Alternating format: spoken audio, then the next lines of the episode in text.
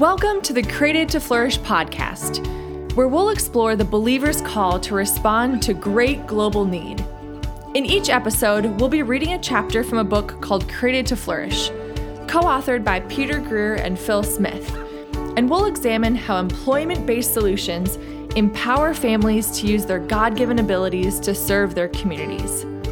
I'm your host, Hannah Ruth, Hope International's regional representative in Minnesota. In this episode, we'll talk about choosing effective organizations to support. If you're just joining the podcast, we'd recommend going back and starting from episode one and listening to the episodes in order. Let's dive in. Chapter 14 Rolling Up Our Sleeves. Written by Phil Smith. How many times did you think about poverty last week? The prophet Amos had harsh words for Israel, calling them cows of Bashan, Amos 4 1 for neglecting those in poverty. Amos outlines God's distaste for the way they oppress the poor and crush the needy, and warns, Though you have built stone mansions, you will not live in them. Though you have planted lush vineyards, you will not drink their wine. Amos 5:11. Forgetting people in poverty is unthinkable to God. Yet for us, forgetting is all too easy. We do not see the men in poverty in Zambia when we leave our suburban homes and drive to work. We do not see the children in poverty in Cambodia during our lunch breaks. We might see the women in poverty in Peru only on television, but it's easy to change the channel. This is why we need reminders. This is why the pages of our Bibles, from Genesis to the prophets of the Israelites, and from Jesus to Paul, consistently command us to remember the poor. Turning a blind eye is sinful, but it is quick and painless, particularly since we live in a culture where we're bombarded by countless advertisements every day showing us what we don't have. They shout the lie that we'd be more popular, sexy, and satisfied if only we had a better outfit, cell phone, flat screen TV, or car. What we really need are constant reminders of what we do have and how we can act to impact those who have far less. Maybe then we will roll up our sleeves and actually do something about it. On your knees, please. How often do we say, I'll pray for you? And how often do we really pray? In Scripture, prayer is often like a wrestling match.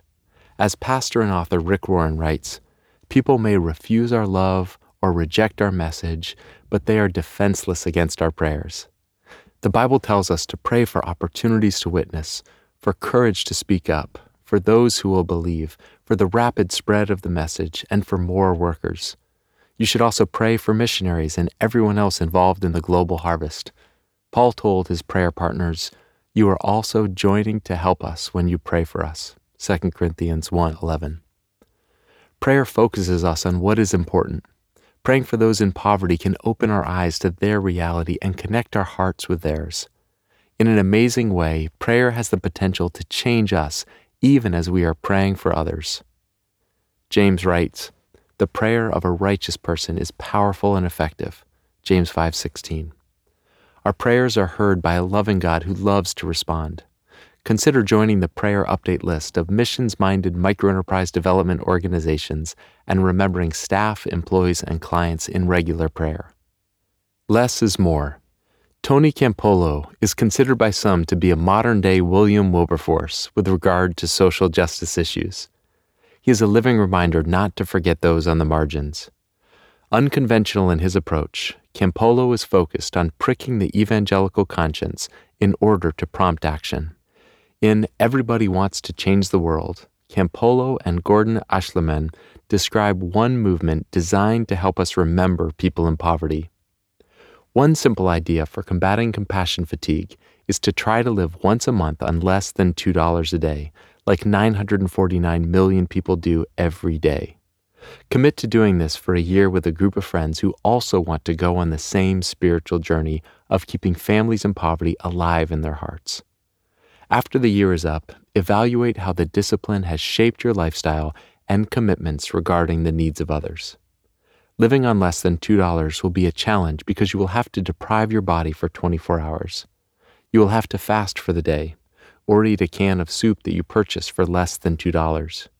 Your beverage will consist of glasses of water from the faucet, and you won't be able to drive far because you'd use up $2 of fuel in a short distance. Christmas may be the best time of the year to engage children in remembering the example and life of Jesus instead of celebrating consumerism gone crazy. Followers of Jesus could use this time of year to focus on the joys that come from giving to others, restoring a degree of sanity to the holiday. Jen Nepper of Pennsylvania celebrates Christmas with her nieces and nephews by pulling together a portion of their allowances that they have saved throughout the year and looking through the materials of Heifer International, World Vision, and Samaritan's Purse to pick out gifts to give to others around the world. In 2008, Jen brought this idea to a wider group of people through the Gifts That Give Hope Fair in Lancaster, Pennsylvania. In 2008, Jen brought this idea to a wider group of people through the Gifts That Give Hope Fair in Lancaster, Pennsylvania. Like other alternative gift fairs, it offers people giving opportunities with service focused organizations. Instead of shopping mania on Black Friday, shoppers can purchase gift cards supporting local and international charities. All of these types of efforts are attempting to combat the perception of many Americans who honestly think we have barely enough to survive in modest comfort. Volunteering. Another way to remember people in developing countries is through volunteering. Peer Servants is an organization connecting volunteers directly to microfinance institutions around the world. By breaking individuals into teams that maximize the skills and abilities of each member, they have proven meaningful engagement is possible, even from a distance. Take the example of Ron Olofernes, who serves as relationship manager with Peer Servants partner in the Philippines, the Center for Community Transformation. Originally from the Philippines himself, Ron shares as a volunteer with peer servants, I found a meaningful opportunity to use my God given gifts and abilities while providing a positive impact in the lives of the materially poor, especially in my home country. Since the start of my volunteering work with peer servants, I have felt that my heart towards helping the material poor has grown. Peer Servants is a leader in connecting volunteers to ministry opportunities, but many other organizations provide opportunities as well and several do so through relationships with the halftime movement. Bob Buford's book, Halftime, inspired thousands of individuals in the second half of their lives to seek service opportunities. Many of these individuals have business skills critical to building employment based solutions to poverty. Since microenterprise development is essentially banking for individuals in poverty, it is a natural place for bankers in the business community to devote their skills to a very different group of shareholders. The same skills that led to success in the first half of life can be applied in amazing ways in the second half. David Foster is one such individual. A certified public accountant, David spent 24 years working for such organizations as Ernst & Young and CNIT Bank, where he created the Internal Controls Department and served as Vice President and Director of Operations Analysis and Internal Controls. Since officially retiring in 2014, David has traveled with Hope International to Malawi and Rwanda, where he volunteers his extensive experience to help with operational and financial audits. Given my prior experience in banking, auditing, and volunteering, David shares, it seemed like a perfect fit for me to volunteer my services to an organization such as Hope. Like most volunteer activities, I receive much more from the experience than I could have ever imagined. Learn together.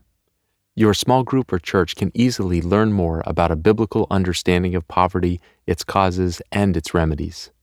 Some of what you and your fellow Christ followers find may spur you into action. Here are a few helpful resources.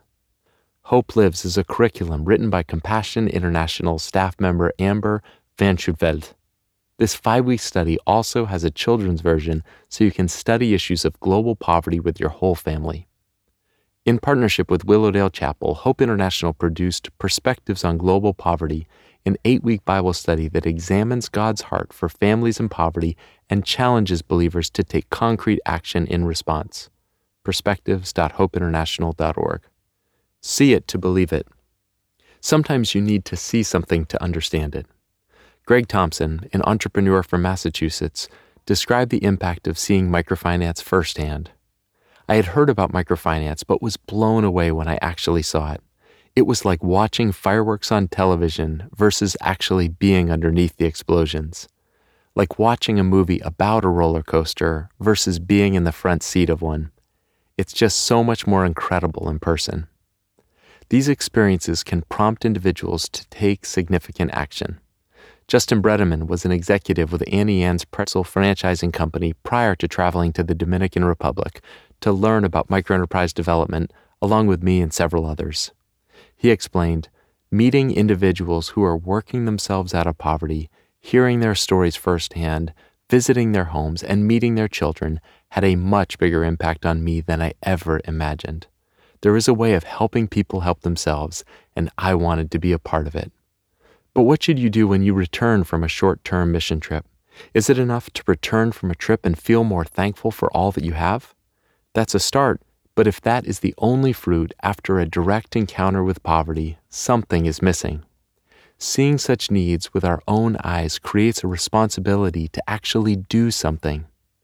Unfortunately, the statistics are not encouraging about the way short term trips move people to action. Kurt Ver Beek, director of Calvin College's Honduras program, has dedicated a significant part of his research to the effectiveness of short term missions. In an interview, Christianity Today magazine reported on his findings. While 52% of respondents claim to have increased their giving to the sending organization after the trip, according to the organization's records, 70% of the participants in the short term mission trips to Honduras didn't send in a single direct donation in the three years after the trip, and few lasting friendships were built. While 92% of the North Americans said they had meaningful contact with Hondurans for at least part of every day of their trip, less than a quarter stayed in touch with their Honduran friends after they returned home. Although the results found by Ver Beek may not reflect the impact of every short term mission trip, there is no doubt that short term missions have exploded in popularity. There ought to be a way to discover which people were truly impacted by their experience and engage them quickly after the trip.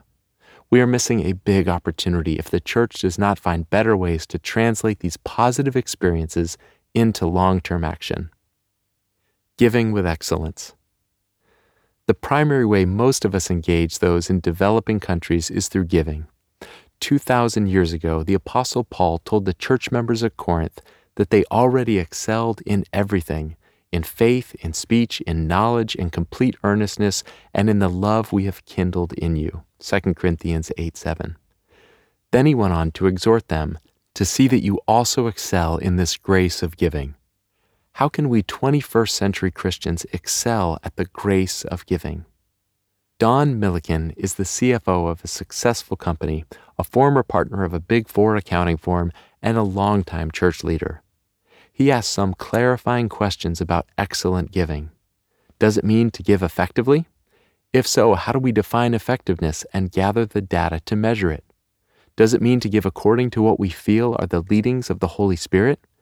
If so, how do we quantify those leadings and implement them in our lives? How do we even understand how we fit in the process of giving?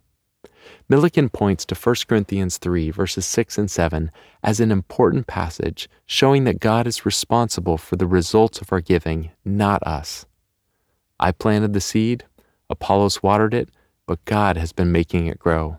So neither the one who plants nor the one who waters is anything, but only God who makes things grow. From our earthly point of view, we cannot see how effective some programs have been, are, or may be in the future. Milliken asks, What if you only impact one person for Christ, and that person turns out to be the next Billy Graham? He also says that we are to be good stewards of the resources entrusted to us, and in that capacity, we have to make the best giving decisions we can, given the information we have. Being an excellent giver often means living at the intersection of faith and action. Our giving resources consist of time, talent, and treasure. If we think about it this way, we realize that our time and talent are mostly constrained by our physical location. For that reason, our time and talent are often best allocated to our local communities. Our treasure is our stored labor. We can easily ship our stored labor anywhere in the world at any time. So, if efficiency is the point, our treasure is often the resource best used in developing countries. Our treasure doesn't consist only of the money in our bank accounts. We have many unexpected sources of treasure available if we just look around for them. the high school leadership group at First United Methodist Church in Birmingham, Michigan, met one afternoon in 2005. They decided to implement a new project to reach their own community about the problem of HIV and AIDS in Africa. Their plan was to collect 23 million pennies representing the 23 million people infected with HIV and AIDS in sub Saharan Africa. And they did. These funds were used to sponsor several African health and educational organizations. After a lot of scripture study, Milliken and I have come to understand that the Bible seems to address three categories of giving.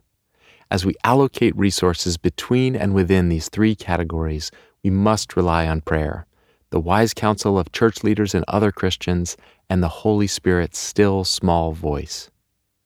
Church. We're called to support our local churches financially.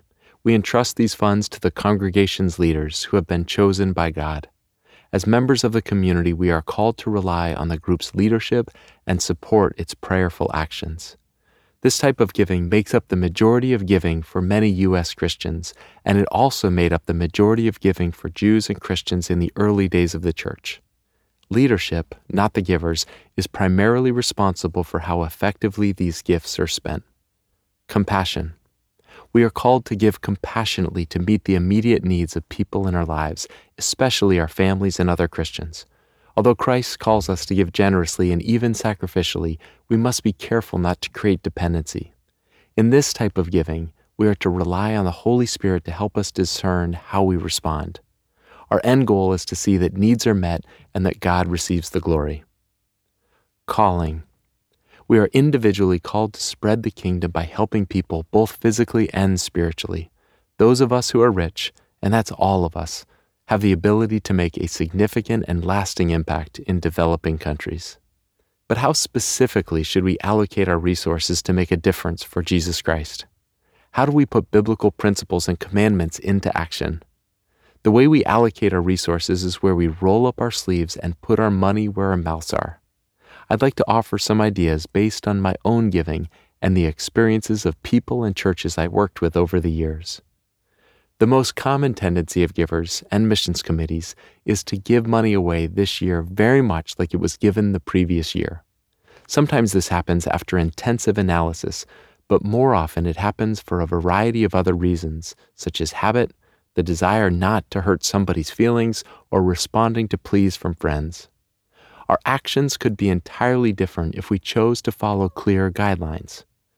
For instance, in the past I have chosen to allocate money based on the effectiveness of individual projects, but now I try to allocate based on a project's ability to help people both spiritually and physically on a long term basis. Because I have changed my guidelines, the results of how I give have changed dramatically. As an example, consider an evangelist who might propose going to India and presenting the gospel to 10,000 people over two weeks at a cost of $20,000. He believes he will be able to preach to that number of people, but has not coordinated the effort with local Christians for follow up relationship building. In the past, I would have found this to be a good project because sharing the gospel at $2 per person seems very efficient. Today, I would not support the project because, by definition, it would not meet people's physical and spiritual needs over the long term. Let me point out that every giver will spend his or her giving budget using some method and some set of assumptions. The fact that the money gets spent shows that value judgments and allocation techniques have been made and used, whether explicitly or implicitly. Since every giving expenditure is evaluated in some way, doesn't it make sense to evaluate our choices thoughtfully and intentionally? Some people believe their allocations and judgments are made solely through the leading of the Holy Spirit, but taking the time to pray and think through our giving decisions is simply a way of fulfilling the steward responsibility God has given us. Here's some good news that we hope this book has made clear. Microenterprise development and other employment based poverty alleviation solutions are helping those living in poverty. Giving to these types of projects and to the right organizations is a highly effective way to improve the physical and spiritual condition of people in poverty around the world. We don't need to be afraid of giving. Rather, as we see brave Christ followers doing holistic work in every country around the world, our only fear may be that we are not yet giving enough. Choosing Organizations. I believe givers should ask themselves two basic questions when they start assessing whether to support an organization. First, are my goals and the goals of the organization in harmony? Second, does the organization actually try to achieve its stated goals in a way that makes sense to me? The first question became apparent to me after giving a speech about microfinance. When it was over, a woman chided me, saying, All you care about is poor people. I care most about eliminating abuse to pets. Obviously, she and I should support different organizations. The second question became important to me after I started asking people why the organizations they worked with or supported, some of which were churches, should be considered Christian. Here are the types of answers I typically received. Because we feed those in poverty, and Jesus said we should do that because we provide fresh water for people, which makes their lives better, because some of our field personnel share the gospel when they think the time is right, because the founders of our organization were Baptists, and because some of our board members go to church regularly. These types of answers remind me of one of the first stories Peter ever shared with me. As part of a training on microenterprise development sponsored by the United States Agency for International Development in Uganda in 1999, Peter had an opportunity to visit a leading MFI. The MFI was well known as a Christian nonprofit organization and was funded in large part by believers in the U.S. Peter found that it used the same methodology and the same loan products as a secular MFI working in the area. The more he compared the two organizations, the more he struggled to find any meaningful difference in their services or relationships with borrowers. Neither one demonstrated biblical discipleship or extraordinary care for employees or clients' physical, emotional, or spiritual needs. What difference did it make that they were called a Christian organization? Was it anything more than a fundraising tool targeting unsuspecting Christian supporters? Unfortunately, there are many so called faith based organizations that would be equally hard pressed to differentiate themselves from secular programs. Brian Fikkert, founder and president of the Chalmers Center, once told me Christian development work must include a clear presentation of the gospel. Failure to do so denies individuals access to the only real solution to the fundamental causes of poverty. It might sound like an obvious starting point, but unless an organization takes significant care to create a corporate culture that emphasizes effective witness for Christ, they will not share the gospel consistently. Granted, Individuals in any organization have an opportunity to act as witnesses for Jesus. However, sharing the gospel consistently and at larger scale can only happen when the organization's management makes it a priority. All of the above is not meant to criticize secular organizations. In fact, as I discussed below, I think it is a wonderful idea to access these organizations for their services or expertise and even to partner with them in the right circumstances. However, since we all have limited resources, we givers should be careful to use our resources to support organizations that consistently act in accordance with our own calling and purpose. There are other organizational characteristics to consider as we decide where to direct our time, energy, and money. Local church. Sammy Mah, former president of World Relief, regularly talks about the importance of focusing on the big K, the kingdom of God. Organizations often spend too much time building their own little kingdoms and missing the bigger picture. We could accomplish so much more if no one cared who gets the credit. Within this partnership, the indigenous local church must be central. In a small group setting in conjunction with the Peace Plan launch, Rick Warren spoke about the NGOization of ministry that has replaced the role of the local church. He is largely right the local church has not been intimately involved in many Christian development projects around the world, much to the detriment of the local church and to the detriment of the projects. Working with the local church is not easy, yet this church is and always will be Christ's body on earth, to whom he entrusts the task of feeding the hungry and clothing the naked. No organization is better placed for providing and administering social services than the local church. As we've discussed, the local church has the mandate, the credibility, and the connections that yield the most efficient results. By working with a local church, outsiders can take advantage of local resources without appearing to be the solution to every problem. This allows solutions to be locally owned and empowers local churches. The result is longer term growth and stability. Helping a local church provide social services also helps it gain the opportunity to share the gospel with people who might not otherwise hear the good news. This allows the local church to develop an integrated ministry of meeting people's financial and spiritual needs. A common hindrance to working with a local church is a lack of reliable local leadership. Sometimes the solution, rather than turning away, is to raise up and train local leaders. This training might involve discipleship, theological education, lifestyle modeling, and meeting whatever other specific needs exist. Unfortunately, this takes years of effort, so other projects may need to be delayed until this can be accomplished. If a project needs to bypass local Christian leaders, it is a danger sign. When Western organizations find themselves in combat with local leaders, it may be a sign that the Western organization is on shaky ground, since local people often understand the situation best. On the other hand, it may also be a sign that local leadership is only protecting its turf and needs to be worked with carefully. Works well with others. All programs and churches have limited resources. Whenever it doesn't compromise the mission of the program or church, we should consider leveraging the assets of other organizations. In a small village in the Dominican Republic, I walked by a nicer than normal home with a smiling young woman standing in the doorway. An hour later, I walked by again, and she was still standing there and smiling.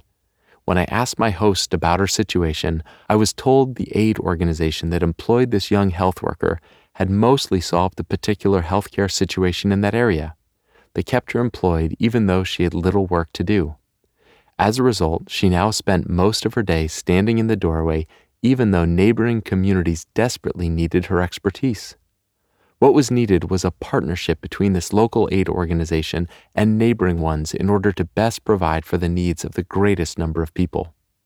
In the Dominican Republic, Esperanza International was astute enough to observe that many charities and governmental agencies provide numerous services throughout the island, many of which go unused because few people outside of the local community know about them. Esperanza staff now shares with clients any information regarding services that would be beneficial to them. At virtually no cost to Esperanza, its clients are learning about a plethora of additional services. Partnering with secular agencies is an important issue. As long as the Christian organization is transparent about its core goals and beliefs, there are many bridge building opportunities. As more and more Christian organizations gain reputations for operational excellence, an increasing number of development professionals will seek them out for collaboration. Measure results. Management guru Peter Drucker said, You get what you measure. If an organization's goal is to see lasting spiritual fruit, then it is important to find indicators that help steer toward more effective programming. Measuring spiritual indicators needs to be done carefully and comprehensively, just as you measure financial indicators.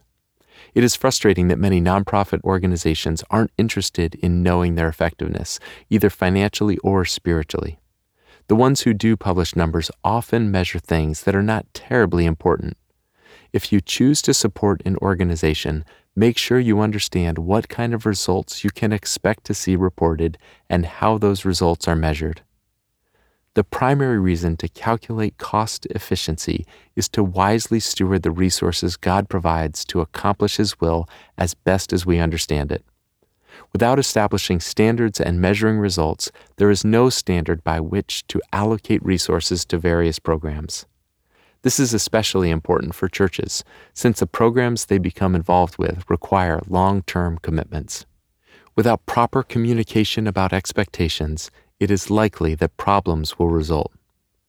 However, determining and monitoring the correct measures is often exceptionally difficult, especially when it comes to spiritual impact. When considering financial results, there are many organizations that attempt to measure and compare the effectiveness of various charities and nonprofit organizations.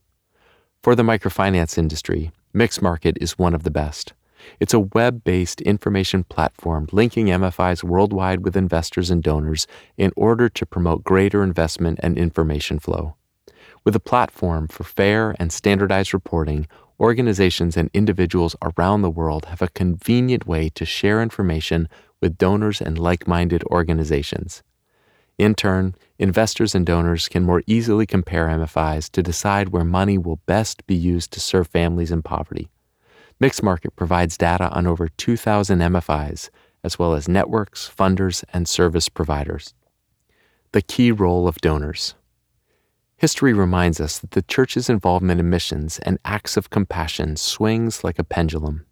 When acts of compassion replace the presentation of the gospel story, the next tendency is to swing to the other extreme and ignore the scriptural commands to serve and love through deeds. The greatest threat to the Church's full embrace of this new entrepreneurial approach to integrated word and deed missions is the temptation to slowly compromise the incorporation of the gospel message. Donors have a key role in protecting this aspect of an organization's mission and preventing this drift from occurring. Thanks for joining us on the Created to Flourish podcast. This podcast is a production of Hope International, a global nonprofit that responds to the call to serve those living in poverty by providing discipleship, biblically based training, a safe place to save, and small business loans. If you're interested in learning more about Hope International, we invite you to check out Hope's website www.hopeinternational.org/flourish.